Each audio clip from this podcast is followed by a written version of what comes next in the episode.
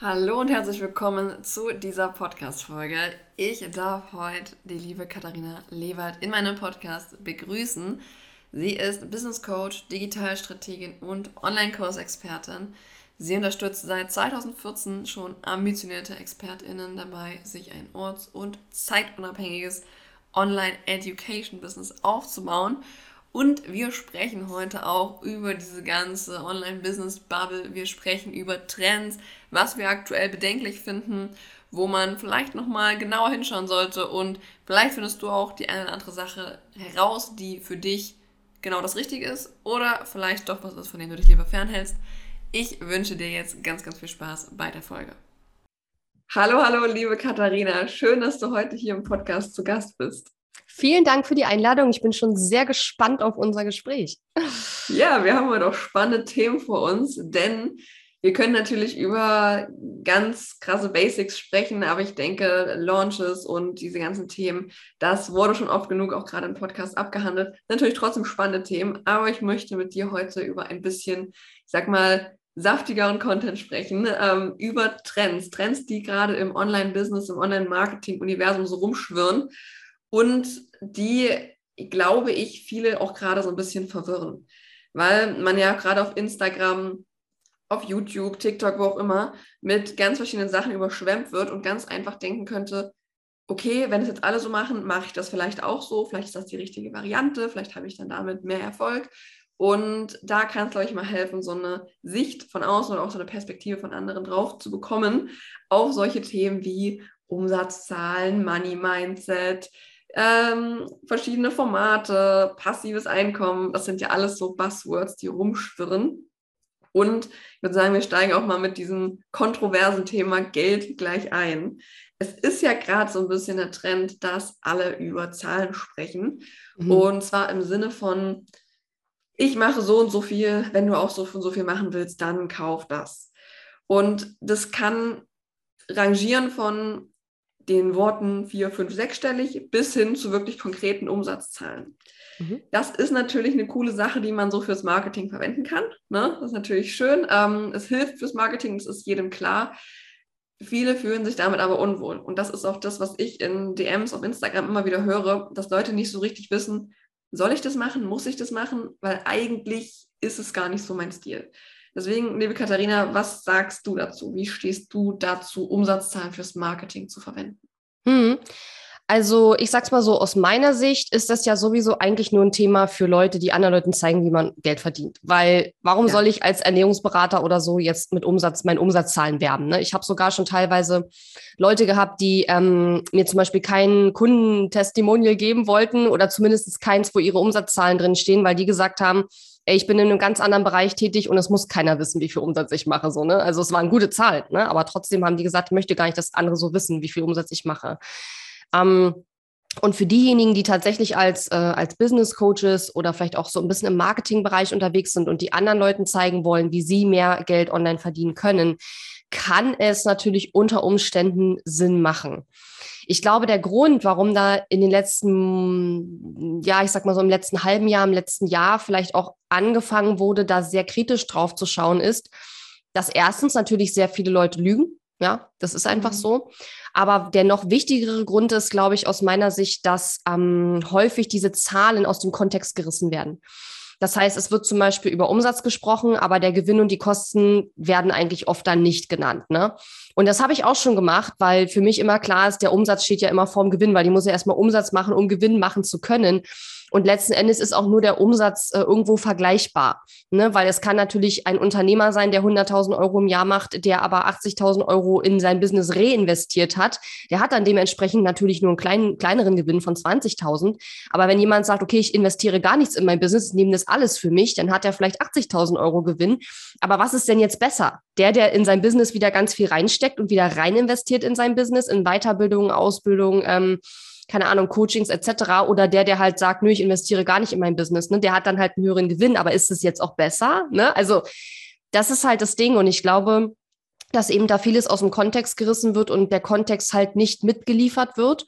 Und dadurch ist es durchaus verständlich, dass viele da skeptisch sind. Und es, wie gesagt, gibt auch viele, die da einfach äh, lügen oder irgendwelche Zahlen erfinden, die halt gar nicht existieren oder die, äh, ja, keine Ahnung, dann auch teilweise gibt es auch Leute, die verkaufen dir dann ähm, Umsätze, die sie gemacht haben, als Gewinn oder die sagen dann, ja, äh, ich verdiene sechsstellig im Monat. Ein sechsstelliger Gewinn ist äh, noch ein sechsstelliger Umsatz oder Gewinn ist ja noch lange nicht dein Verdienst. So, ne? Das sind halt unterschiedliche Dinge.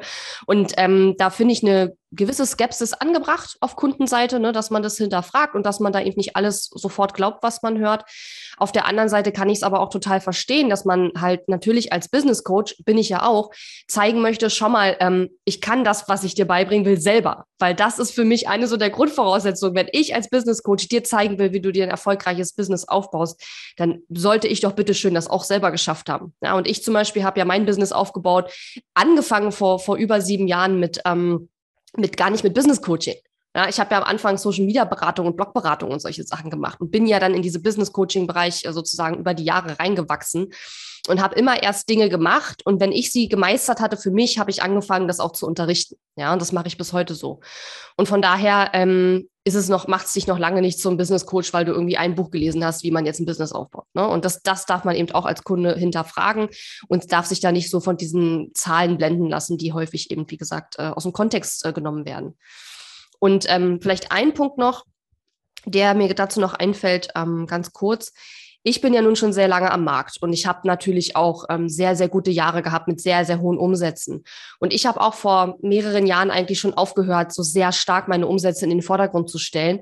Und zwar aus dem Grund, dass ich irgendwann das Gefühl hatte, die Kundinnen und Kunden, die ähm, entfernen sich von mir, ähm, wie soll ich sagen, ähm, emotional, weil die halt noch an einem ganz anderen Punkt sind und noch viel, viel, viel kleinere Umsätze haben, was ja nicht schlimm ist. Ich meine, ich habe ja auch mal mit ganz kleinen Umsätzen angefangen und so.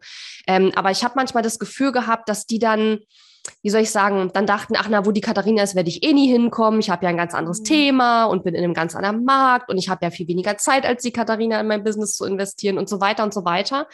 Ähm, und ja, das wollte ich dann auch nicht mehr. Deswegen habe ich dann irgendwann auch aufgehört, das immer so sehr stark in den Vordergrund zu stellen. Ich habe das auch eine Zeit lang gemacht und es hat auch so gut funktioniert. Und ich ähm, ja, versuche das auch immer irgendwie in den, in den Kontext zu stellen. Das Problem ist halt, wenn alle anderen die, den Kontext weglassen und ich die Einzige bin, die den Kontext, die Hintergründe liefert, dann sieht es immer so aus, als ob ich weniger erfolgreich wäre als die anderen. Aber vielleicht ist es sogar umgekehrt. Aber die anderen bringen halt den Kontext dann eben oft nicht mit rüber. Ne? Deswegen, ähm, wie gesagt, also eine gesunde Skepsis äh, ist okay. Ich würde jetzt auch nicht jedem, also ich würde jetzt auch keinem gar nichts mehr glauben sozusagen, aber eine gesunde Skepsis ist okay und ich würde vor allen Dingen immer schauen, hat die Person, die mir das da zeigen will, auch wirklich selber Erfolg, den ähm, äh, oder ist das, sind das nur irgendwelche Zahlen, die du gar nicht überprüfen kannst? Ne? Ja. ja.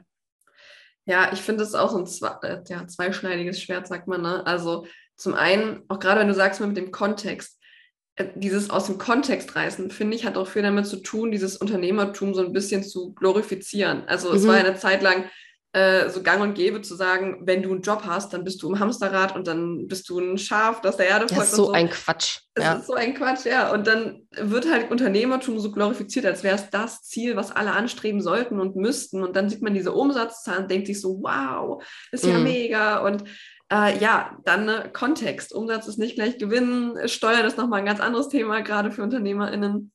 Und ja, das ist so natürlich so eine Seite. Und wenn wir jetzt mal nicht davon ausgehen, dass ähm, jemand seinen Umsatzzahlen fälscht, natürlich kommt das häufig vor.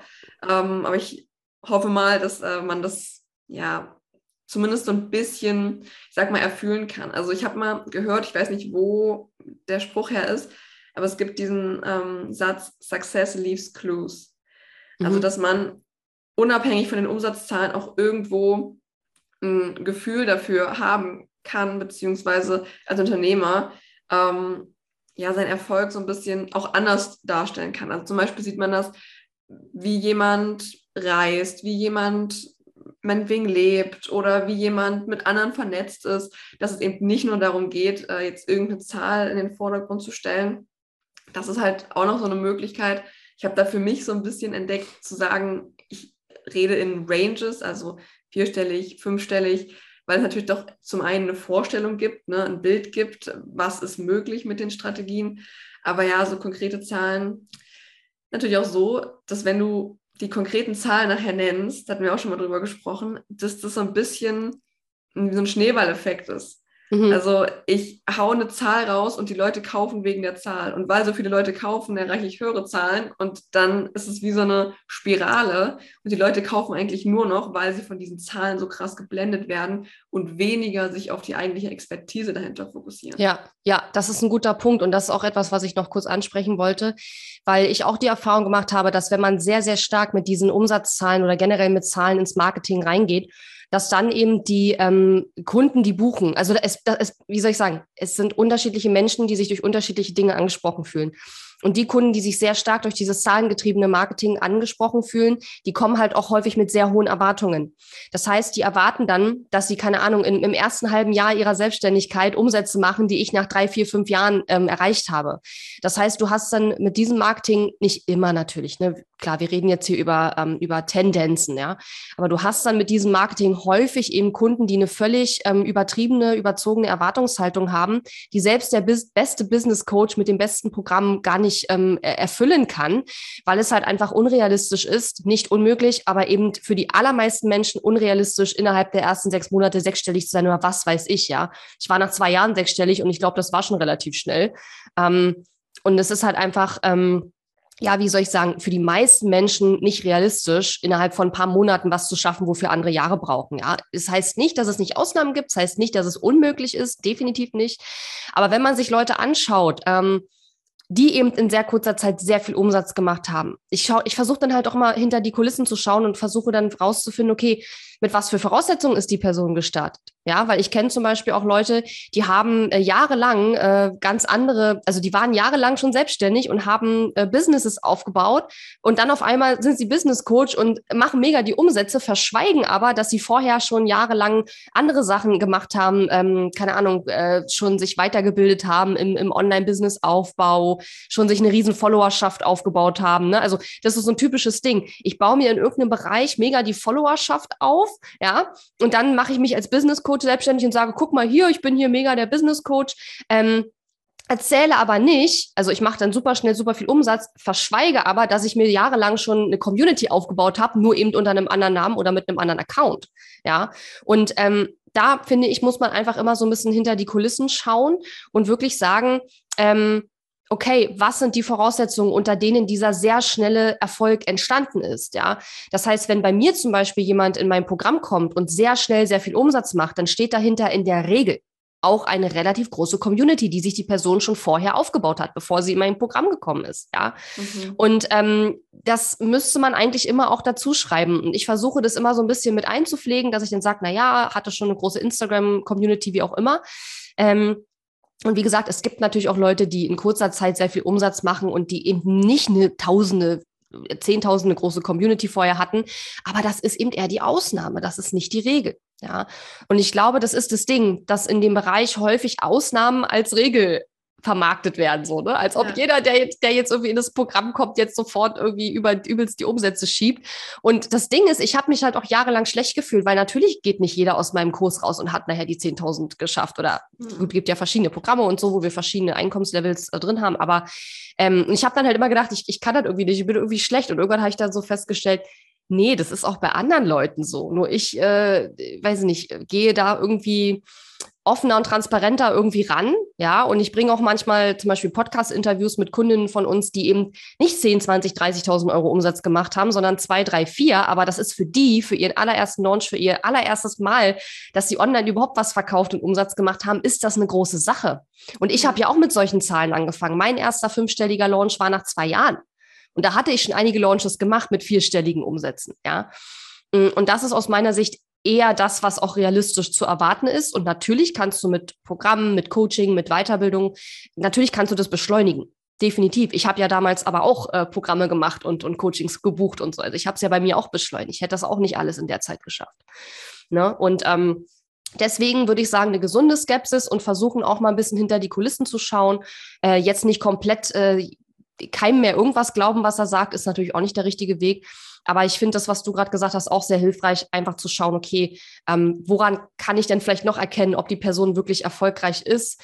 Ähm, und ich persönlich bin auch nicht so ein Fan von, je, also es ist, ich bin da so ein bisschen zwiegespalten. Einerseits weiß ich, ich müsste mehr über meine Erfolge reden, aber da bin ich auch immer wahrscheinlich zu zurückhaltend.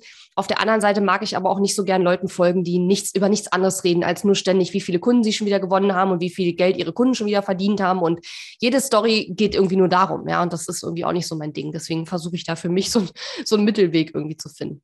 Ja. ja. Ich denke, das ist auch das, was wir alle so ein bisschen versuchen, einfach für uns ja. einen Weg zu finden, einen ausbalancierten Weg.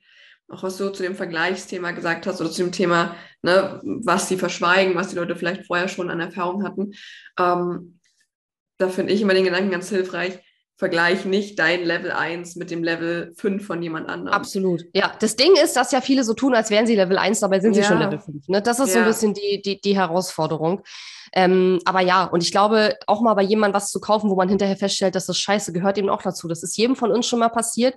Und dadurch lernt man ja auch vielleicht so ein bisschen besser zu unterscheiden. Ne? Zu wem passe ich, zu wem passe ich vielleicht nicht und was ist mir wichtig. Ähm, ist mir, sind mir die shiny Zahlen irgendwie wichtiger oder ist mir wichtiger, dass die Person schon sehr viel Erfahrung hat und schon lange am Markt ist? Und keine Ahnung, also da hat ja jeder so seine eigenen Präferenzen und das ist ja auch total in Ordnung. Absolut, absolut. Ja, gerade bei dem Thema äh, Geld, ne? also Geld sprechen, ist da jetzt auch so ein bisschen dieses ganze Six-Figure-Entrepreneur und du musst Geld, ich weiß gar nicht, wie das im Ausdruck wird, Geld fließen lassen, also äh, dir Luxusgüter kaufen, damit Geld im Fluss ist und damit es zu dir zurückkommt. Und wenn du das nicht machst, ist dein Money-Mindset nicht richtig. Ich finde das Thema Money-Mindset, ich habe dann persönlich ein sehr zwiegespaltenes Verhältnis zu, mhm. weil der Begriff mich so ein bisschen, so ein bisschen beladen ist für mich. Ich habe äh, zum Beispiel. Ja, ist halt auch voll Bull Bullshit-Bingo mittlerweile, ne? Also ja, jeder, der über Geld redet, redet noch über Money-Mindset. Ja, es ist halt. Ja. Ja. Mhm. ja, und zudem kommt halt hinzu, ich finde, das ist ein wichtiges Thema, ja, also ich will das gar nicht kleinreden. Ja. Ich habe aber gemerkt, dass ich mir irgendwann auch Sachen einreden lassen habe, wo ich Probleme mhm. habe, wo die gar mhm. nicht da sind, weil die ah, spannend. immer wieder so draufhauen und sagen, ja. wenn du das nicht machst, dann hast du Money-Mindset-Probleme. Du das nicht oh, machst, hast du da ein Beispiel? Ich bin neugierig. Äh, ja, gerade so in diese Richtung Konsum. Also wenn du jetzt nicht äh, sofort dir eine bessere Wohnung, so, genau, eine ja. Tasche, Gucci-Tasche oder eine bessere Wohnung holst, um dein Level abzugraden, dann ja. Hast du ein Problem und kommst niemals weiter so. ne? ja, also diese Sachen, das finde ich äh, eine Zeit lang echt, äh, hat mich echt Und, so und ist, es, ist es nicht witzig, fällt mir gerade so auf, dass äh, auf der einen Seite von Mindset geredet wird, da geht es ja um Gedanken, die in unserem Kopf sind, auf der anderen Seite man aber ständig aufgefordert wird, man soll im Außen Dinge verändern, damit ja. im Kopf sich was verändern kann, aber ein richtig gutes Money-Mindset, das ist doch im Kopf, das ist doch nicht, ja. welche Wohnung ich habe oder welche Taschen ich mir kaufe, meiner Meinung nach. Also. Ja, das ist gerade das Paradox, sie sagen ja, dass ja. alles im Innen startet, aber wollen dann Dinge erstmal im Außen verändern. Das ja. ist schon irgendwie weird, ne? Ja, damit du dich, wahrscheinlich damit du dich, wenn du jetzt eine Gucci-Tasche hast, dann mega erfolgreich fühlst. Und das funktioniert auch teilweise. Also es funktioniert auch teilweise.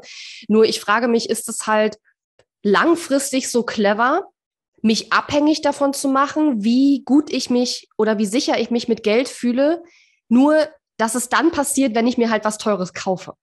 Weißt mhm. du? Also ich mhm. meine, ich will nicht abhängig davon sein, mich nur gut zu fühlen und erfolgreich zu fühlen, weil ich mir gerade irgendeinen teuren Kram gekauft habe.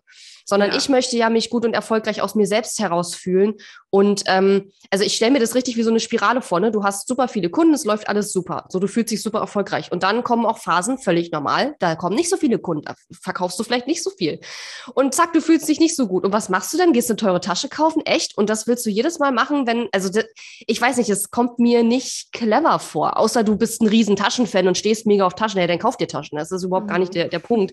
Ich habe mir auch schon Taschen gekauft, die für mich teuer waren. Yeah. für andere wahrscheinlich ein Witz, aber für mich äh, als, Stud also als Studentin, wo ich eine 50-Euro-Tasche teuer fand und dann habe ich mir Taschen gekauft für, für mehrere hundert Euro, was ich heute immer noch teuer finde. Ähm, aber wenn du auf Taschen stehst, kauf dir Taschen. Das ist nicht der Punkt, auf, auf den wir hinaus wollen, ne? sondern eher so dieses, ist es halt wirklich sinnvoll, mich abhängig von äußeren Dingen zu machen, damit ich mich erfolgreich fühle. Wie gesagt, das, das funktioniert auch wirklich, aber du kannst auch einfach, keine Ahnung, ähm, gibt es bei dir irgendwie ein Schloss, dann setz dich in den Schlossgarten und arbeite dafür einen Tag. Da kannst du dich auch erfolgreich fühlen, da kriegst du auch diese Energie. Ja, dafür muss man sich nicht unbedingt jetzt was super Teures kaufen. Also es ist nichts ja. Schlimmes daran, sich was Teures zu kaufen. Das ist total okay. Aber halt, ich weiß nicht, glaube nicht, dass es clever ist, ähm, sich abhängig davon zu machen, dass man sich wirklich nur erfolgreich fühlen kann, wenn man in, in einem in, in Luxus schwelgt, sage ich mal. Ja. Ich finde es auch manchmal kritisch, wenn man sich dann immer mit tollen Dingen belohnt für Erfolge, mhm. weil ich meine, es gibt immer äußere Umstände, die das mal verhindern können. Ne? Also dann, keine Ahnung, du willst gerade ein Restaurant aufmachen, hast super viel investiert und dafür gearbeitet und plötzlich kommt Corona und du musst alles schließen. Also ja. sich immer nur über für Erfolge, sage ich mal, zu belohnen, ist ja vielleicht genau das Problem unserer Leistungsgesellschaft mhm. und ist, glaube ich, das, wo dann viele Selbstwertprobleme kriegen, wenn dann der Erfolg mal kurz einbricht. Ne? Wir haben ja alle Tiefphasen. Voll. So, was machst du dann, wenn du dich so über den Erfolg definiert hast? Ja, und eigentlich ist es ja so, dass der Erfolg am Ende immer nur eine logische Ursache der Arbeit ist, die davor stattgefunden hat. Das heißt, wir müssten uns ja eigentlich sowieso für die ganze Arbeit, die wir reingesteckt haben, belohnen und nicht für den Erfolg, weil wie du schon sagst, der Erfolg, der am Ende kommt, der ist ja nicht nur abhängig von der Arbeit, sondern eben auch von äußeren Einflüssen, die wir häufig ja oder äußeren Umständen, die wir häufig ja nicht beeinflussen können. Das heißt also, warum soll ich mich nicht belohnen, wenn ich zwei Jahre Arbeit in die Restauranteröffnung gesteckt habe und sie nachher nicht öffnen kann wegen Corona? Ist ja nicht meine Schuld. Und trotzdem sollte ich mich eigentlich dafür belohnen, dass ich zwei Jahre lang dafür geackert habe. Ja. Und ähm, das ist ein super Punkt und äh, sehe ich auch so. Ja. Wo, ich bin da jetzt auch nicht so gut drin. Also ich bin auch eher in so einer Folge Jäger äh, gewesen jahrelang und bin da auch gerade dabei, mich da so ein bisschen von zu lösen. Neulich hatte eine Frau in einem Programm, wo ich bin, in einem Coaching-Call gesagt, ähm, I'm just not into achievements anymore.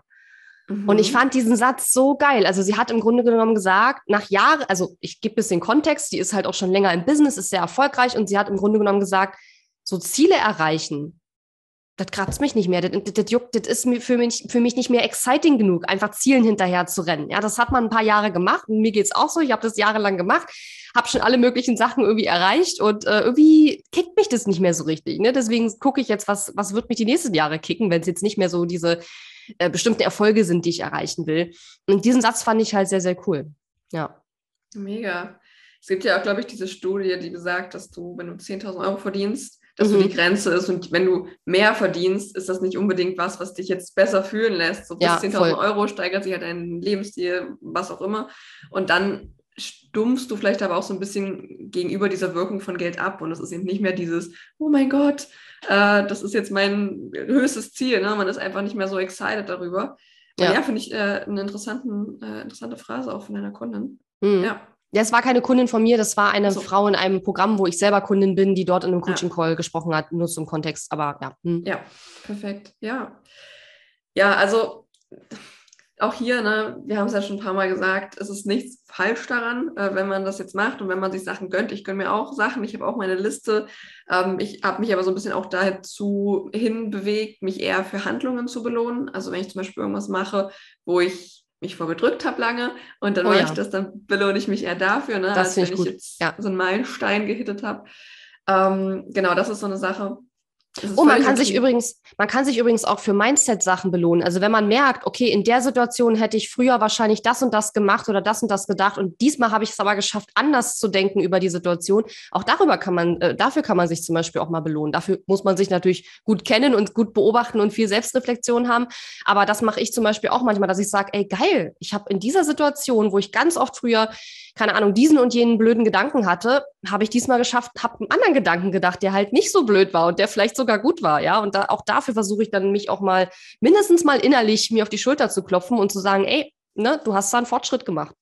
Ja, ja. mega guter Impuls, auf jeden Fall. Ja, ähm, Geld ist halt auch so ein Thema für sich. Ne? Also man, ich finde, es kommt auch mal darauf an, wie man es rüberbringt. Also jemand kann über Umsätze sprechen und es kann super schmierig irgendwie rüberkommen und dann kann jemand über Umsätze sprechen und es kommt irgendwie authentisch rüber und man mhm. versteht den Punkt ja, dahinter irgendwie. Absolut. Ja, und genau, äh, zu also, der Taschensache oder zu dem Luxusgütersache wollte ich noch sagen, wie wir schon gesagt haben, ist es total okay, wenn du auf teure Sachen stehst, wenn du dir Luxussachen kaufen willst, total in Ordnung. Aber mach es, weil du es selber willst und nicht, weil irgendwelche Money-Mindset-Coaches dir eingeredet haben, dass du dadurch dein Money-Mindset verbesserst oder dass du nur dich erfolgreich fühlst, wenn du dir teure Sachen kaufst oder was weiß ich. Ähm, ich fühle mich auch sehr gut, wenn ich ins Spa gehe, aber ich gehe halt, ich ging schon immer gerne ins Spa und nicht, weil irgendwie Leute gesagt haben, äh, du musst irgendwie dauernd ins Spa gehen, um dich dann erfolgreich zu fühlen. Also ich meine jetzt richtig hochwertige Spas oder so, ne? Ähm, aber das habe ich schon immer gerne gemacht. Ja, also man sollte halt immer gucken, und das gilt ja für so viele Dinge, nicht nur für Luxusgüter.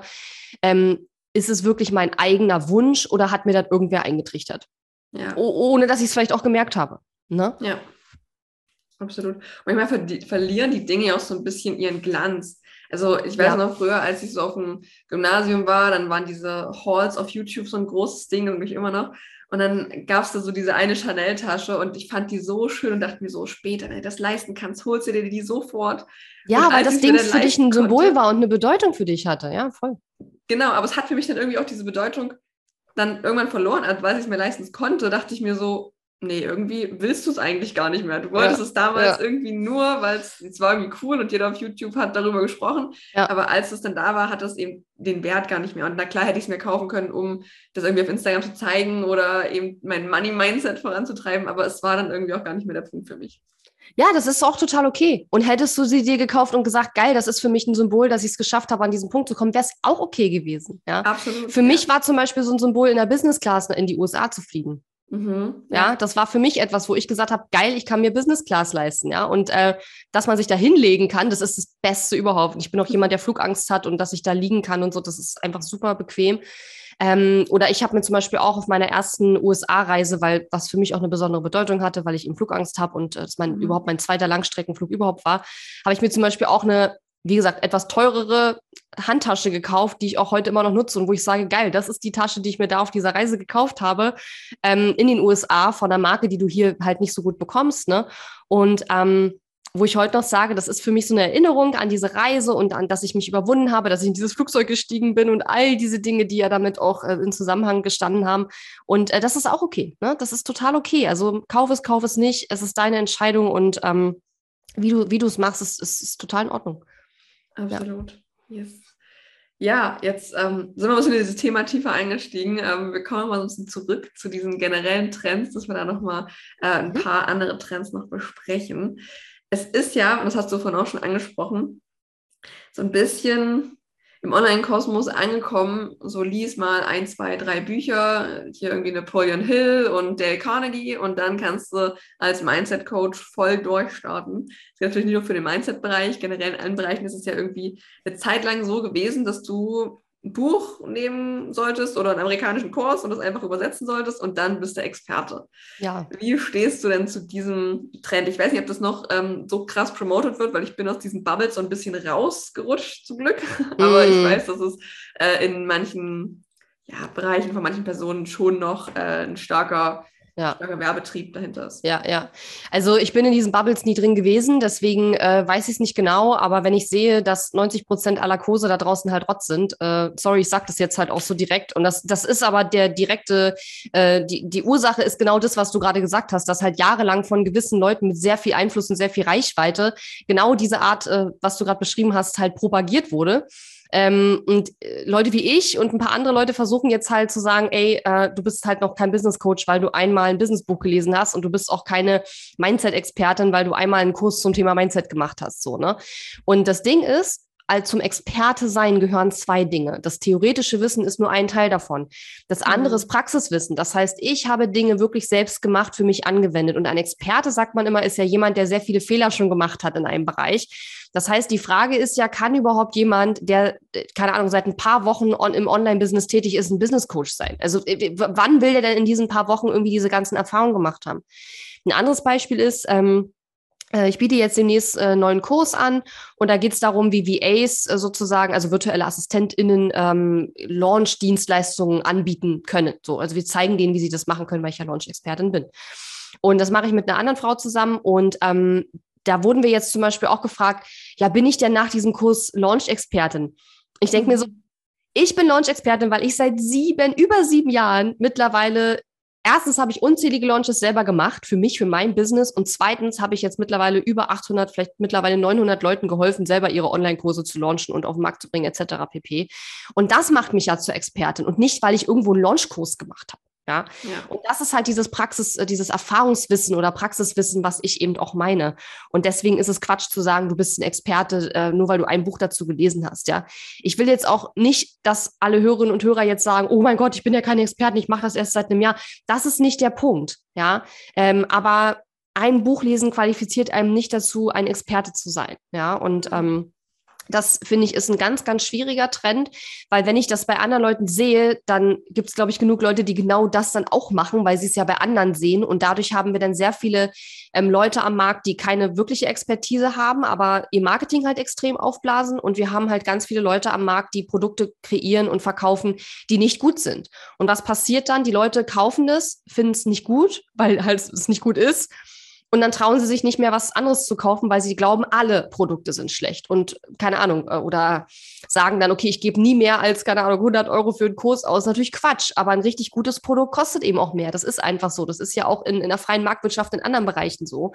Ähm, und da muss man vielleicht für ein Produkt, wo du auch Support bekommst, wo du ähm, Feedback auf deine Dinge bekommst, die du gemacht hast, ja, wo du, wo du Calls hast, wo du wirklich ähm, äh, Zugang auch hast zu dem Experten oder zumindest zu seinem Coaching-Team, ähm, da, das kostet dann eben auch mehr als 2,50 Mark. Ja, ist einfach so. Ähm, und ich glaube, da muss man einfach ein oder zweimal auf die Nase fallen. Ja, das heißt aber nicht, dass alle Produkte dann schlecht sind oder so. Ja, absolut. Das ist jetzt auch gar kein, äh, kein Appell hier ähm, für die, die schon mit dem Imposter-Syndrom zu kämpfen haben. Darum geht es echt gar nicht, sondern tatsächlich, wie du auch sagst, ne, das Vertrauen wird dann geht einfach dann auch verloren, so ein bisschen in die Branche, wenn so viele ja. auf den Markt kommen, ja. und, die eben nicht wirklich eine Expertise haben. Ja, und ich weiß nicht, ob du es kennst, aber ich rede in meinen Coachings ganz oft über den Dunning-Kruger-Effekt. Ähm, der oh Dunning-Kruger-Effekt, das sind ja, ja, sind zwei Psychologen, die das halt festgestellt haben, warum es eigentlich so ist, dass Leute, die wenig Kompetenz haben, häufig ein sehr hohes Selbstvertrauen, Selbstbewusstsein haben, was ihre Fähigkeiten betrifft. Und Menschen, die eigentlich absolute Experten sind, ein sehr geringes Selbstbewusstsein. Und das hängt damit zusammen, dass wenn du sehr viel über ein Thema weißt, dann weißt du auch gleichzeitig, wie komplex das Thema ist und was du alles noch nicht weißt.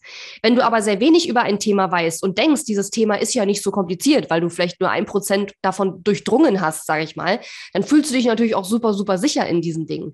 Und deswegen ist ja das Traurige, dass häufig die inkompetenten Leute super erfolgreich sind. Ich sage jetzt nicht, dass alle, die super erfolgreich sind, inkompetent sind. Bitte verstehe mich nicht falsch. Aber es ist oft so, dass die Leute, die, die, die nicht besonders kompetent kompetent sind, sehr ein hohes Selbstbewusstsein haben, sehr hohes Selbstvertrauen haben, sich entsprechend vermarkten und dann auch viele Kunden gewinnen, was das Selbstbewusstsein und Selbstvertrauen natürlich auch nochmal äh, anstachelt. Ne? Und tragischerweise sind aber diejenigen, die wirklich richtig Experten sind und absolut, absolut kompetent sind, und da hören bestimmt viele gerade zu, auf die genau das zutrifft, die sich dann eben nicht trauen, richtig sich sichtbar zu machen und rauszugehen, weil sie ja aufgrund ihrer Expertise und aufgrund dessen, dass sie das Thema wirklich intensivst durchdrungen haben, ja wissen, was sie alles noch nicht wissen und wie komplex dieses Thema eben auch ist. Ja, und das ist eigentlich das Traurige daran. Und deswegen, ähm, ja, ist es eben wichtig zu prüfen und äh, ja, einfach nicht jedem, der irgendwas erzählt, los hinterher zu rennen und vielleicht wirklich da mal ein bisschen ähm, hinter die Kulissen zu schauen oder ähm, den Werdegang von jemandem auch mal ein bisschen unter die Lupe zu nehmen, bevor man irgendwas kauft. Ne? Das finde ich auch einen spannenden Punkt. Ich habe das auch vor ein paar Monaten auf meiner Website mal eingefügt, dass man so meinen Werdegang sehen kann. Ja. Weil tatsächlich sehe ich das bei vielen Business Coaches, dass das ihr erstes Business ist. Und wenn mhm. dein erstes Business Business Coach ist, dann ist es ja schon irgendwie ein Widerspruch in sich, finde ich. Mhm. Also, ne, das haben, haben wir einige auf ihren Profilen oder manche haben es auch als Podcast-Folge, als Blogcast. Blogcast, ja. Blogpost. Ich finde das. Blogcast. das finde ich gut. Neue Erfindung. ja ähm, ja, und ich finde, da sollte man sich echt mal ähm, so ein bisschen reinlesen. Also es kann ja alles Mögliche sein, womit man vorher gestartet hat. Ne? Bei dir ging es ja in Richtung Social Media, bei mir war es dann Richtung Fitness, Ernährung. Und ja, ich denke, das ist irgendwie allen schon klar, aber wie du sagst, wenn die Leute gerade anfangen, denken, sie wissen alles, das Selbstbewusstsein ist hoch. Ich weiß ja gar nicht, dieser Peak da oben, ähm, Mount Stupid heißt der, glaube ich. Mhm. Also sozusagen, ähm, wo die Leute eigentlich nicht viel wissen, aber sich unfassbar kompetent halten. Ja, dann ja. rausgehen, sich äh, vermarkten, als wären sie der Pro schlechthin. Ja. Und dann, ja, sind die Kunden am Ende enttäuscht. Ja. Das ist natürlich nicht so schön. Kann passieren. Und ganz, also wie gesagt, wenn das dir passiert ist, wenn du gerade zuhörst, es, es passiert fast jedem. Und das ist, ja. ähm, es ist kein Beinbruch. Das heißt auch nicht, dass du ein schlechtes Urteilsvermögen hast oder sonst irgendwas. Das passiert fast jedem Mal. Das heißt aber nicht, dass alle Coaches, alle Berater und alle Programme da draußen halt Mist sind, sondern vielleicht darfst du beim nächsten Mal einfach da nochmal ein bisschen genauer hinschauen. Ja, auf jeden Fall. Weil ich hier auch immer so ein bisschen schwierig finde, ne? wann ist es wirklich auf Expertenseite und wann ist man selber einfach mit falschen Erwartungen vielleicht reingegangen, ja. weil man eben dachte, ey, jetzt ja. hier in einem Monat äh, mache ich meine 100.000 Euro. Das ja. ist bei Kursen ja nicht so, also ob es jetzt Kurse sind, Live-Programme sind, Coachings sind, was auch immer. ich finde, ganz viele gehen da mit einer Erwartungshaltung ran, von wegen, das wird es jetzt schon für mich richten. Ja, absolut. Die, ja die, die Selbstverantwortung Punkt. abgeben, ne? Ja. Ja, und also ich finde, ich sehe tatsächlich Kurse und Programme und Coachings immer mehr als Aktivierung, also als Anstöße in eine ja. Richtung und als Leitfaden. Mehr, genau, ja. ja. Und nicht mehr so von wegen, ich mache jetzt das, was du sagst und dann ist alles gut. Ja. Das, das, das können Kurse, Coachings, was auch immer nicht leisten. Das ist nicht ja. das, dass sie dich so du, dass du die Augen irgendwie zumachen kannst und dann einfach nur ganz blind das machen und dann ist alles gut. Ja, total. Ich sehe das auch so. Ich sage auch immer zu meinen KundInnen, dass ich sage, pass auf, du willst doch von mir lernen, wie man ein erfolgreiches Business aufbaut. Und meiner Erfahrung nach baut man ein erfolgreiches Business nicht auf, indem dir ein anderer sagt, was du tun sollst. Natürlich ja. kannst du mit einem Coach oder einem Berater arbeiten und natürlich kann der dir helfen, bestimmte Entscheidungen zu treffen. Und natürlich kann der Erfahrungswerte teilen, was noch lange nicht heißt, dass deine, seine Erfahrung deine Erfahrungen auch sein müssen. Ne? Und wenn ich jetzt jemanden berate in einem VIP-Day oder, oder auch in meinen Programmen oder so, natürlich rede ich da auch über meine Erfahrungen, aber ich versuche selten zu sagen, mach jetzt das oder mach jetzt das. Und ich sage, pass auf, ich sehe folgende Vorteile an der Variante, das sind die Nachteile, das sind Dinge, die ich an deiner Stelle mir überlegen würde, das sind so ein bisschen meine Erfahrungen. Aber die Entscheidung muss der Kunde nachher am Ende selber treffen, weil er will ja ein erfolgreiches Business aufbauen, er will ja der CEO sein, beziehungsweise ich hoffe, du willst es sein, weil so ist es nun mal, wenn man halt ein Business aufbaut, ja. Und ähm, ich glaube, das ist auch so ein ganz wichtiger Punkt, warum manche Leute dann enttäuscht sind, weil, wie du sagst, die gehen mit der Erwartungshaltung in ein Programm rein, das wird es jetzt richten, das ist jetzt hier mein letzter Strohhalm mit Anführungszeichen, die sagen mir jetzt, was ich machen soll und wenn ich, wenn ich da nicht erfolgreich werde, sind die schuld so ungefähr. Das ist natürlich die absolut falsche Einstellung, um in so ein Programm zu gehen und ähm, Mittlerweile muss ich sagen, also früher hatte ich vor, vor Jahren. Ne? Da hatte ich auch öfter mal solche Kunden. Aber ich habe dann ganz viel in meinem Marketing, meinem Messaging, meiner Positionierung und dem, was ich nach außen gebe, habe ich verändert, sodass ich weniger mittlerweile und mittlerweile fast gar keine mehr von diesen Kunden habe, die so rangehen an die Dinge. Aber ich musste halt Dinge an meiner Kommunikation, Positionierung und meinem Messaging verändern, um die Kunden weniger anzuziehen ja, die halt diese Erwartungshaltung haben, ich gehe da rein, dann sagt Katharina, was ich machen soll und wenn das nicht klappt, dann kann ich das immer wieder schön zu Katharina rüberschieben, ne, dass es nicht geklappt hat. Und häufig ist es ja auch so, und das finde ich auch gut, dass, gut, dass du das Thema Eigenverantwortung gerade nochmal angesprochen hast. Zu mir kommen auch manchmal Leute, die sagen dann, ich war schon bei dem, dem, dem, dem und zählen dann lauter Leute auf, die ich persönlich kenne und wo ich weiß, dass die richtig gute Produkte machen. Mm, ja? ja? wo ich sicher bin, sicher sein kann, die machen wirklich hochwertige Produkte. Und wenn jemand so zu mir kommt und sagt, ich bin immer noch nicht erfolgreich, ich war schon bei dem, dem, dem, dem, dem, sind alles gute Leute, dann gehen bei mir schon die Alarmglocken an, weil ich dann schon 100 pro weiß, dass das ein Kunde ist, der entweder nicht in die Umsetzung geht oder der immer wieder Ausreden erfindet oder der einfach Mindset-Themen hat und ja, da kann man sich helfen lassen, kein Problem, aber du musst natürlich irgendwo auch coachable sein ähm, und auch, sag ich mal, Ratschläge oder, oder einen Leitfaden, den du bekommst, auch irgendwo annehmen. Ne? Und wenn jemand wie gesagt, mit der Erwartungshaltung reingeht, die sagen mir jetzt den ganzen Tag über, was ich irgendwie als nächstes machen soll. Auch die Frage, warum mache ich mich denn selbstständig? Ja, weil ja. das macht man ja in der Regel, weil man sein eigener Chef sein will und nicht, weil man den ganzen Tag gesagt bekommen will, was man tun soll. Ähm, und dann weiß ich halt schon, okay, das könnte ein schwieriger Kunde oder eine schwierige Kundin sein, weil wenn die bei diesen ganzen Leuten war, die ich alle gut finde und nichts auf die Reihe gekriegt hat, dann ist da irgendwas, dann liegt das nicht an den, an den Coaches, an den Programmen oder so, sondern auch als Kunde muss man ja bestimmte Voraussetzungen mitbringen, um Erfolg mit einem Programm oder bei einem Coach oder Berater haben zu können. Und das vergessen leider manche Kunden, dass sie sich selbst ja auch mit dahin bringen. Ne? So. Ja. Finde ich auch einen coolen Punkt, was du sagst, dass du dann dein Marketing, deine Kommunikation umgestellt mhm. hast ich würde jetzt mal die gewagte These aufstellen, wir könnten beide wahrscheinlich mehr verdienen, wenn wir uns ja. anders vermarkten. Aber Absolut. dann ziehen wir eben Leute an, auf die, wir, ja, auf die wir ja. keinen Bock haben, wo es anstrengend wird, wo dann unser Business auch einfach keinen Spaß mehr macht. Richtig. Und ich glaube, das Ding ist, also ich, ich hadere da seit, seit über sieben Jahren mit, äh, mit, dieser, mit diesem Gedanken, weil ich immer denke, okay, ich wäre wahrscheinlich schon längst ähm, mehrfach Millionärin, wenn ich halt so das Marketing machen würde, wie einige in der Branche das eben machen. Das Problem, ich habe ein Problem ich möchte mich morgens noch im Spiegel angucken können.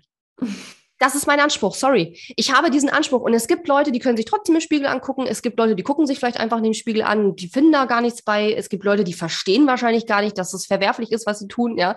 Also von daher äh, muss halt jeder für sich selbst entscheiden. Aber ich habe leider Gottes diese Ansprüche und habe leider Gottes äh, diese, diesen Anspruch auch an mich, dass ich mich morgens mit gutem Gefühl irgendwie im, äh, im Spiegel anschauen kann. Ähm, und ja, wenn man das hat, dann ähm, muss man eben den etwas länge, läng, langwierigere, wahrscheinlich etwas langwierigere langwierigeren Weg gehen. Ähm, und das ist dann aber auch okay, wenn man dafür sagt, hey, dafür habe ich aber richtig geile Kunden, mit denen es richtig Spaß macht und die nicht mit völlig äh, crazy Erwartungshaltung irgendwie in meine Programme kommen.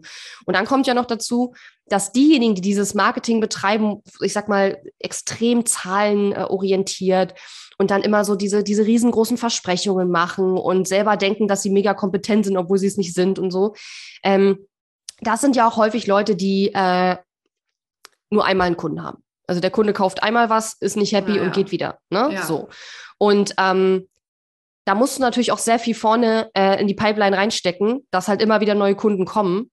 Und es ist ja auch andererseits viel schöner, also für mich persönlich ist es viel schöner, wenn ich auch mit Kunden über einen längeren Zeitraum arbeiten kann, weil ich dann auch eine größere Veränderung und Transformation sehe. Das Traurige ist, dass in diesen, äh, ich sag mal, sehr manipulativen Programmen ja häufig dann, du kommst ins Programm und denkst, du kannst jetzt loslegen und kannst das machen. Und dann stellst du fest, ach nee, jetzt muss ich noch das kaufen. Und ja, dann muss ich noch das ja. kaufen, dann muss ich noch das kaufen, damit ich überhaupt das Ergebnis, was ich, was mir ursprünglich versprochen würde, bekommen kann. Ähm, und dadurch kaufen die Leute ja dann auch manchmal immer wieder bei der gleichen Person, obwohl sie eigentlich schon enttäuscht sind, weil sie ja sagen, okay, jetzt habe ich schon investiert, jetzt will ich aber auch an dieses Ergebnis rankommen. Ne? Und wir hatten auch teilweise schon Leute, die bei uns buchen wollten und die dann auch gefragt haben, muss ich denn danach noch was anderes kaufen oder ist da alles drin, was ich brauche? Weil die wahrscheinlich auch so eine Erfahrung schon mal gemacht haben, dass sie irgendein ja. Programm gebucht haben und dann aber gar nicht sozusagen um das Ergebnis, was das Programm versprochen hat zu bekommen, mussten die dann aber nochmal zig andere Sachen kaufen. Ne? Und das ist natürlich auch eine, äh, eine, eine Masche, eine Methode, ja, die ähm, aber sicherlich nur einmal funktioniert bei einem Kunden. Und wenn sie mehrmals bei einem Kunden funktioniert, äh, ja, weiß ich auch nicht, dann ist der Kunde vielleicht nicht besonders schlau. Also soll ja auch vorkommen. Ja. genau, genau. Ja, es ist äh, interessantes Thema, kann man, glaube ich, äh, den ganzen Tag drüber ja. sprechen. Ich würde aber sagen, wir huschen jetzt mal so zum nächsten Trend. Äh, das hattest du auch schon so ein bisschen angesprochen in Richtung ähm, sich im Spiegel angucken. Oder mhm. beziehungsweise, jetzt ein bisschen dramatisch ausgedrückt, es geht vor allem um diese Sachen von was wie will ich denn meine Kunden betreuen? Es ist ja gerade so ein Trend ähm, zu sagen, passives Einkommen über alles. Mhm. Ich will fünf Minuten arbeiten. Ne? Es gibt ja die Vier-Stunden-Woche von Timothy Ferris, finde ich übrigens ein tolles Buch, aber am liebsten möchte ich wirklich ähm, ab heute nur noch vier Stunden arbeiten in der Woche, wenn überhaupt. Und passives Einkommen ist das Ding und das ist das Endziel. Und also irgendwann muss ich sagen, dieses Wort passive Einkommen, ich konnte es irgendwann nicht mehr hören, nee, weil es ja. so um die Ohren gehauen wurde. Ähm, ja, es gibt natürlich verschiedene Varianten. Ne? Erstmal, was ist passiv, ist natürlich die Frage. Also was ist wirklich passiv? Äh, ich bin der Meinung, wenn du einmal einen Kurs machst und den für immer verkaufen kannst, dann okay, viel Glück damit. Finde ich aber auch nicht der richtige Ansatz. Ähm, ist auch nicht passiv. Also es, ja. ist, es ist nicht so passiv, wie es immer beworben wird, auf jeden Fall. Eben, ne? Marketing ja. ändert sich, Anzeigen brennen ja. irgendwann aus. Es ist passiv ist sowieso so ein Ding für sich. Aber was, was denkst du denn, wo geht es generell hin? Geht es ähm, passives Einkommen? Geht es um, geht's da um Kurse? Geht es um Live-Programme vielleicht? Wie stehst du zu dieser ganzen Blase gerade? Hm. Also wo es hingeht, weiß ich nicht. Ähm, ich hoffe, dass es in den, dass es wieder mehr dahin geht, dass man eben auch die Kunden wirklich gut betreut. Ähm, ja. Das ist auch etwas, was ich versuche, meinen Kunden nahezulegen, dass sie äh, sich eben auch in einer Welt, in der es in äh, mittlerweile fast allen Bereichen inzwischen richtig viele Kurse und verschiedene Angebote gibt. Ja, auch durch Corona ist es natürlich extrem explodiert. Ähm, da brauchst du halt etwas, wodurch du dich auch von deinem Wettbewerb absetzen kannst. Und es wird ja immer viel propagiert, naja, Personal Brand aufbauen, deine Persönlichkeit, die Leute kommen zu dir, weil du diejenige bist, die und so. Das ist alles richtig, ja, ist alles absolut korrekt. Aber trotzdem gibt es sehr viele Leute, die nicht nur bei dir, also die, die bei dir nicht 2000 Euro zahlen, nur weil du du bist, wenn sie das gleiche woanders für 200 Euro kriegen. Ne? So, mhm. das ist halt einfach so. Und ähm, Deswegen finde ich es eben wichtig, sich zusätzlich zur eigenen Persönlichkeit zu überlegen, wie kann ich denn meine Kundinnen und Kunden noch überzeugen und ein richtig gutes Produkt zu machen. Und dazu gehört für mich eben auch wirklich die Kundinnen und Kunden richtig gut zu betreuen. Ja, das ist für mich einer der besten Wege, die man eigentlich machen kann, weil dadurch ähm, äh, äh, empfehlen deine Kunden dich weiter, du kriegst dadurch gute Kundenstimmen, du kannst dich dadurch vom Wettbewerb abheben, kannst vielleicht auch selber ruhiger schlafen, wenn du richtig gutes Produkt hast. Das heißt jetzt nicht, dass auch nicht ein, auch ein Selbstlernkurs ein richtig gutes Produkt sein kann, ja. Aber ein Selbstlernkurs ähm, sollte halt auch wirklich nur dann ein Selbstlernkurs sein, wenn das Thema es hergibt, ja. ja Weil ich habe zum Beispiel in meinem Business ähm, etliche Sachen, wo ich genau weiß, einfach aufgrund meiner jahrelangen Erfahrung, das könnte ich nicht als Selbstlernkurs machen. Die Leute würden es kaufen und würden am Ende nicht das Ergebnis haben, weil es alleine super, super schwer ist. Und ich werde den Teufel tun und so ein Produkt, so, so, so geil und passiv das vielleicht sein könnte, ja. Ich werde so ein Produkt nicht als Selbstlernkurs anbieten, wenn ich weiß, dass die Kunden zu 95 Prozent nachher unzufrieden sein werden, weil sie das alleine gar nicht schaffen, dieses Ziel zu erreichen, ohne Support, ohne Unterstützung. Und ähm, das ist etwas, was, glaube ich, sehr viele nicht beachten. Die denken halt nur an sich und denken halt, okay, wie kann ich halt möglichst viel Einkommen mit möglichst wenig Arbeit erwirtschaften? Ja, das, ganz, ganz wenig Aufwand. Ja, ganz, ganz wenig. Es ist eine total legitime Überlegung. Ja, total legitim. Aber ich würde halt dann sagen, okay, mach doch ein oder zwei äh, Selbstlernkurse, wohlgemerkt zu Themen, wo Selbstlernkurs auch wirklich funktioniert, wo die Leute das auch alleine können. Ähm, und äh, mach aber dann eben auch Produkte, wo du halt die Leute wirklich gut supportest. Und wenn du das alles alleine nicht schaffst, hey, es gibt Leute da draußen, die würden dich da gerne unterstützen. Ja, stell VAs ein, also virtuelle Assistenten oder Freelancer oder stell richtige Mitarbeiter ein, also Angestellte habe ich auch. Ähm, das ist alles möglich. Ja, aber dafür muss man natürlich in Anführungszeichen auch ein bisschen Arsch in der Hose haben. Ja, mm. Natürlich ist es leicht, ein paar Videos zusammenzukloppen und das über irgendeinen passiven Webinar-Funnel zu verkaufen. Ja, toll, aber das, davon gibt es schon super viel. Und ich habe im Moment das Gefühl, dass die Kundinnen und Kunden mittlerweile dessen überdrüssig sind. Ich habe mhm. das Gefühl, dass am Markt mittlerweile ein sehr hoher Bedarf ist an mehr Support, mehr Unterstützung. Und das ist auch etwas, wonach unsere Kundinnen und Kunden auch immer fragen, wenn die bei uns buchen. Die sagen immer, welche Calls sind dabei, wie unterstützt ihr uns? Und wir ähm, legen in unserem Marketing natürlich auch einen sehr großen ähm, Fokus darauf, dass wir eben aus meiner Sicht also führend auch in dem Bereich sind im deutschsprachigen Markt, weil wir eben auch sehr viel Zeit und, und natürlich auch logischerweise Geld, weil unsere Mitarbeiter auch bezahlen, investieren äh, in auch wirklich guten Support und eine gute Unterstützung. Dafür haben die Produkte aber natürlich auch ihren Preis, denn meine Mitarbeiter müssen auch ihre Rechnung bezahlen, ich natürlich auch, ne? So. Ja. Und ähm, von daher absolut passives Einkommen, super cool. Ähm, Selbstlernkurse auch tutti, ne, alles schick, aber ähm, vielleicht nicht nur als einziges Produkt und auch nur bei Themen, wo es halt auch wirklich okay ist und wo es halt auch passt, das als Selbstlernkurs äh, anzubieten. Ja, also ich persönlich bin ein Riesenfan tatsächlich auch von Selbstlernkursen, weil ich äh, ganz gerne die Sachen für mich äh, durcharbeite schnell. Das gelingt mir auch ganz gut. Aber ich finde, mhm. gerade bei Leuten, die merken, ich habe jetzt vielleicht schon 50 Kurse gekauft, habe davon eigentlich noch keinen so wirklich von vorne bis hinten mhm. angeguckt. Und das ist ja auch nicht nur eine Sache von Unterstützung, sondern auch eine Sache von jemanden accountable halten, also dass jemand mhm. dran bleibt. Natürlich ja. Eigenverantwortung und so, aber wenn du gerade merkst, irgendwie komme ich damit nicht weiter, dann finde ich so eine Live-Programme, sage ich mal, oder Gruppenprogramme, wo man Live-Termine zum Beispiel hat, immer ganz cool ich mache das für mich so, wo ein Thema sehr komplex wird, ähm, ist für mich ein Selbstlernkurs fehl am Platz. Also ja. wenn ein Thema so komplex ist, wie zum Beispiel bei mir ist das mein Signature-Programm, sage ich mal, Organic Client Magnet, wo es um Businessaufbau geht, aber auch ums Vermarkten, also sozusagen ja. relativ äh, breites Spektrum abgedeckt wird, das als Selbstlernkurs zu machen, wird halt super schwierig, weil ich weiß, dass die Leute zwischendrin so viele Fragen haben und dann eventuell aussteigen könnten. Ja, und so kann man ja. in Live-Programmen, ne, live oder wie du sagst, wunderbar durch Support-Mitarbeiter eben einfach diese Betreuung gewährleisten, dass die Leute wirklich durchziehen können. Ja, nee, absolut. Und das ist bei mir auch so. Meine drei großen Hauptprogramme, das sind alles Programme mit super viel Betreuung und super viel Unterstützung. Und dann gibt es eben viele, viele kleine äh, Produkte, wo ich sage, okay, guck's dir an, äh, nimm für dich was mit und das passt auch.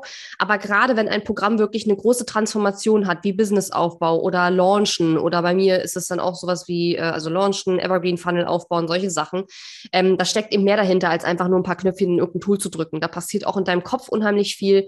Und das ist einfach ein Prozess auf dem Weg, äh, ein Prozess, auf dessen Weg du irgendwann Hilfe brauchen wirst. Und das weiß ich, weil ich das schon so lange mache. Ja, und deswegen mhm. finde ich es einfach Quatsch, das als Selbstlernkurs anzubieten. Und ähm, wenn man merkt, okay, ich habe jetzt einen Selbstlernkurs, wo aber irgendwie die Leute nicht so richtig vorankommen, nicht so richtig happy sind, dann sollte man das vielleicht auch überdenken. Ja. Mhm. Ja. Genau. Du hattest äh, ja vorhin auch schon angesprochen, ne, ganz, ganz viele Online-Kurse sind einfach gerade am Markt. Also ja. Online-Business ist ja auch gerade durch Corona nochmal explodiert. Ganz viele wollen Online-Business starten, haben es schon gestartet, versuchen es über Blogpost, Instagram, Podcast, mhm. Anzeigen, was auch immer. Und ich merke, dass dabei vielen auch die Unsicherheit aufkommt und sie sagen, ey, es gibt doch jetzt schon so viele Online-Kurse, es gibt doch jetzt schon so viel am Markt. Wie kann ich mich denn da überhaupt noch erfolgreich positionieren? Wir haben jetzt gerade schon gesagt, ne, eine Sache ist, abheben durch Angebote. Also einfach eine geile Betreuung liefern, dass die Leute gute Angebote, ja. Und dann aber wohlgemerkt, und das ist das, das ist halt der entscheidende Faktor, nicht extrem geile Produkte machen und dann aber versuchen, mit den billigsten Produkten am Markt preislich zu konkurrieren, sondern dann musst du ja. dich ja natürlich auch preislich positionieren und sagen, okay, ich biete diesen ganzen Support, aber das ist eben auch sein Geld wert, ja. Und das ist natürlich für viele gerade am Anfang mindset-technisch schwierig, weil man sich ja noch gar nicht so richtig traut, auch dann auch entsprechend Geld zu verlangen für seine Leistung. Und was ich dann immer empfehle, ist, dass man mit einem Preis anfängt, wo man sagt, damit fühle ich mich wohl. Da packt man 10 bis 20 Prozent drauf. So, damit würde ich anfangen. Und dann würde ich den Preis natürlich Stück für Stück auch äh, entsprechend erhöhen. Ne? Das ist ja. halt eben auch ganz wichtig. Aber das finde ich ganz, ganz einen wichtigen Punkt. Also meine Empfehlung ist jetzt nicht, mach deine Produkte mega, mega geil und hau, hau, hau einen Haufen Support rein, aber verkauf die dann für 200 Euro. Das ist nicht ja. das, was ich sage, ne? sondern ich sage, wenn du dann in diesen Bereich gehst, und das ist aus meiner Sicht mittlerweile eigentlich der einzige, die einzige Möglichkeit äh, im deutschsprachigen Raum, da jetzt, sage ich mal, noch gut Geld zu verdienen, indem man sich eher in diesen, ich will jetzt nicht sagen Hochpreissegment, aber indem man sagt, okay, richtig gute Produkte, richtig guter Support, hat dann aber eben auch seinen Preis, weil den, den, die, diesen Kampf um, um wer ist jetzt der günstigste und wo ist am meisten drin. Und ich sage immer, du ziehst dir mit solchen Produkten auch Toastbrotkunden an. Ja. Ich nenne die immer Toastbrotkunden, das sind nämlich Kunden, ähm, die gehen sofort zum nächsten Anbieter, wenn sie da ein Toastbrot auf den Kurs mit oben drauf gepackt kriegen, ja, ganz ehrlich. Und ja. das ist dann die Frage, ob, ob, ob du Toastbrotkunden haben willst, ne? Oder Kunden, ja. die ganz bewusst sich für dich entscheiden und dann eben auch sagen, okay, weil du diesen Support anbietest, weil dein Produkt richtig gut ist, weil du richtig tolle Kunststimme hast, weil du das vielleicht schon länger machst und die ganze Erfahrung hast, bin ich bereit, bei dir auch mehr Geld auszugeben. Ähm, und das finde ich nochmal einen wichtigen Punkt. Also nicht, dass es falsch verstanden wird, dass man sagt, okay, mach mega die saugeilen Produkte mit richtig viel Support und verkauf die so billig wie alle anderen auch. Das ist nicht die Aussage, sondern das darf sich natürlich im Preis und muss sich auch meiner Ansicht nach im Preis dann widerspiegeln. Ja, auf jeden Fall. Ich finde, es ist ja es gibt ja so ganz viele Möglichkeiten, wie man das Online-Business promoten kann. Ne? Es gibt Anzeigen und so weiter. Aber was jetzt gerade durch diese, ich sag mal, dass schon sehr viele in diesen Online-Business-Sektor reinströmen, passiert, ist natürlich, dass überall, zum Beispiel bei Ads, ne, die Preise von den Ads gehen hoch. Das liegt jetzt teilweise an iOS 14, das liegt aber auch daran, dass ja. einfach mehr auf die Werbeplattform strömen. Ja. Ne? Ähm, mehr Leute nutzen Instagram, das heißt, die Reichweiten teilen sich auch und so weiter.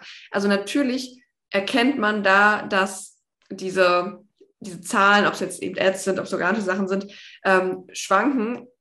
Aber, und das ist, glaube ich, auch der Punkt, es geht ja nicht darum, welchen Kanal du am Ende nutzt, sondern wie deine Personal Brand dahinter aussieht. Also ja. welche Personenmarke du dir aufgebaut hast. Und ein Preis zum Beispiel ist ja auch ein Teil der Marke. Also ja. wenn ich jetzt irgendwie meine Kurse immer für 10 Euro verkaufen würde, dann würde das was über meine Personenmarke aussagen. Mhm. Das ist ja auch noch so ein Ding. Ähm, und ich glaube, gerade dieser Gedanke von, der Channel an sich ist wichtig, klar, worüber du dich promotest, aber vor allem, was ist nachher die Brand dahinter? Und dann mhm. braucht man auch gar nicht mehr so viel Angst, sage ich mal, haben davor, dass plötzlich ganz viele Kurse im Markt existieren. Ja. ja. nee, voll. Und ich meine, ähm, was du gerade gesagt hast, ne, Preis ist halt auch echt immer ein Positionierungsfaktor. Ja. ja. wie willst du wahrgenommen werden? Und ich habe schon öfter mal so Kunden gehabt, die waren sehr lange so im super Niedrigpreissegment und wollten dann halt hoch. Das war unglaublich schwer, weil die mhm. Audience, die sie sich schon aufgebaut hatten, die hat da nicht mitgespielt. Die haben, die ja. haben diese Personen dann so als äh, als Niedrigpreissegment, sage ich mal, wahrgenommen. Die haben sich natürlich eine Community dann aufgebaut, die genau das geil fand, dass sie dafür wenig Geld wahrscheinlich recht viel bekommen haben.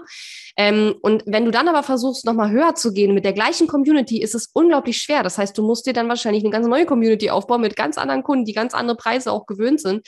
Das heißt, ich würde generell empfehlen, nicht zu niedrig da einzusteigen, weil es halt echt schwer ist, wenn du erstmal eine Community hast von Leuten, die, ich sag mal, 50 Euro Produkte gewöhnt sind ähm, und du willst dann auf einmal ein 5000 Euro Produkt verkaufen, das kannst du vergessen.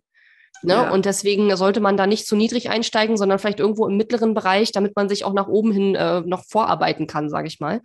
Ähm, also Preis ist definitiv auch ein Positionierungsfaktor. Und es gibt auch Leute, die Preise verlangen, wo ich sage, der Preis ist durch nichts mehr gerechtfertigt, außer durch, dass es eine Positionierung ist. Ja, ich sag mal, ja, sowas stimmt. wie ein Jahrescoaching für 500.000 Euro oder so, ja, mhm. wo ich mhm. sage, das ist nur noch Positionierung. Diese Leute, die wissen auch nicht mehr als andere, die sind auch nicht unbedingt besser als andere, die kochen auch nur mit Wasser.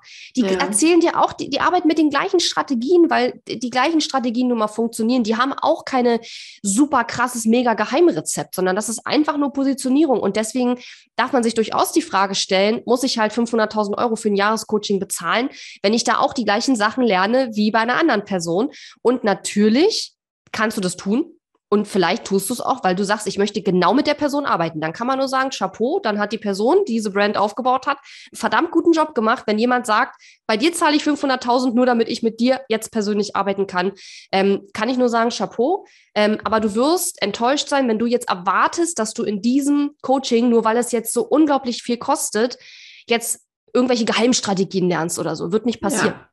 Ja. Ne? Das finde ich ganz wichtig. Finde ich einen guten Punkt.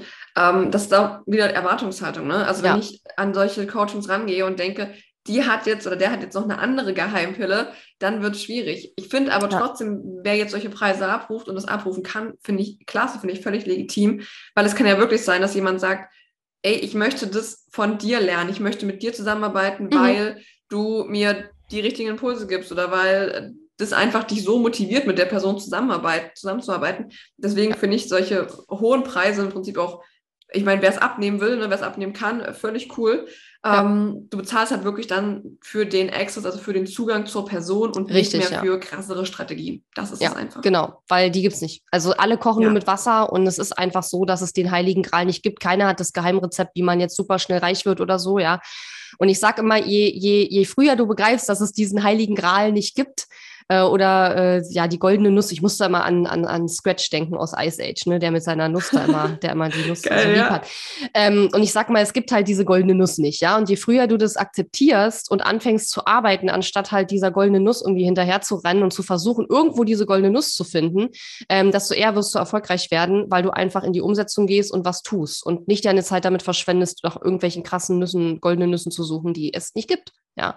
Ähm, und wie, wie, du schon gesagt hast, also völlig legitim, wenn jemand diese Preise abrufen kann, mega, würde ich wahrscheinlich auch machen, wenn ich könnte, kann ich aber nicht. Und ähm, ich, ja, und wie du sagst, es ist eine Erwartungshaltungsfrage. Ne? Also man darf halt einfach nicht erwarten, dass man dann dort irgendwas super krass anderes kriegt als bei anderen. Aber wenn man sagt, um mit dieser Person zu arbeiten, ist es mir wert, diese 500.000 zu bezahlen, völlig, völlig fein. Dann macht das. Ja. ja total okay. Ähm, und äh, wie gesagt, kann nur sagen, Chapeau, wenn jemand äh, seine Brand so aufbaut. Ähm, aber ja, das ist eben ein Erwartungshaltungsthema auch. Ja. ja. Gerade äh, nochmal das Thema mit dieser goldenen Nuss oder dem Heiligen Gral. Ich denke, das ist auch ein schönes Thema, um die Folge abzuschließen.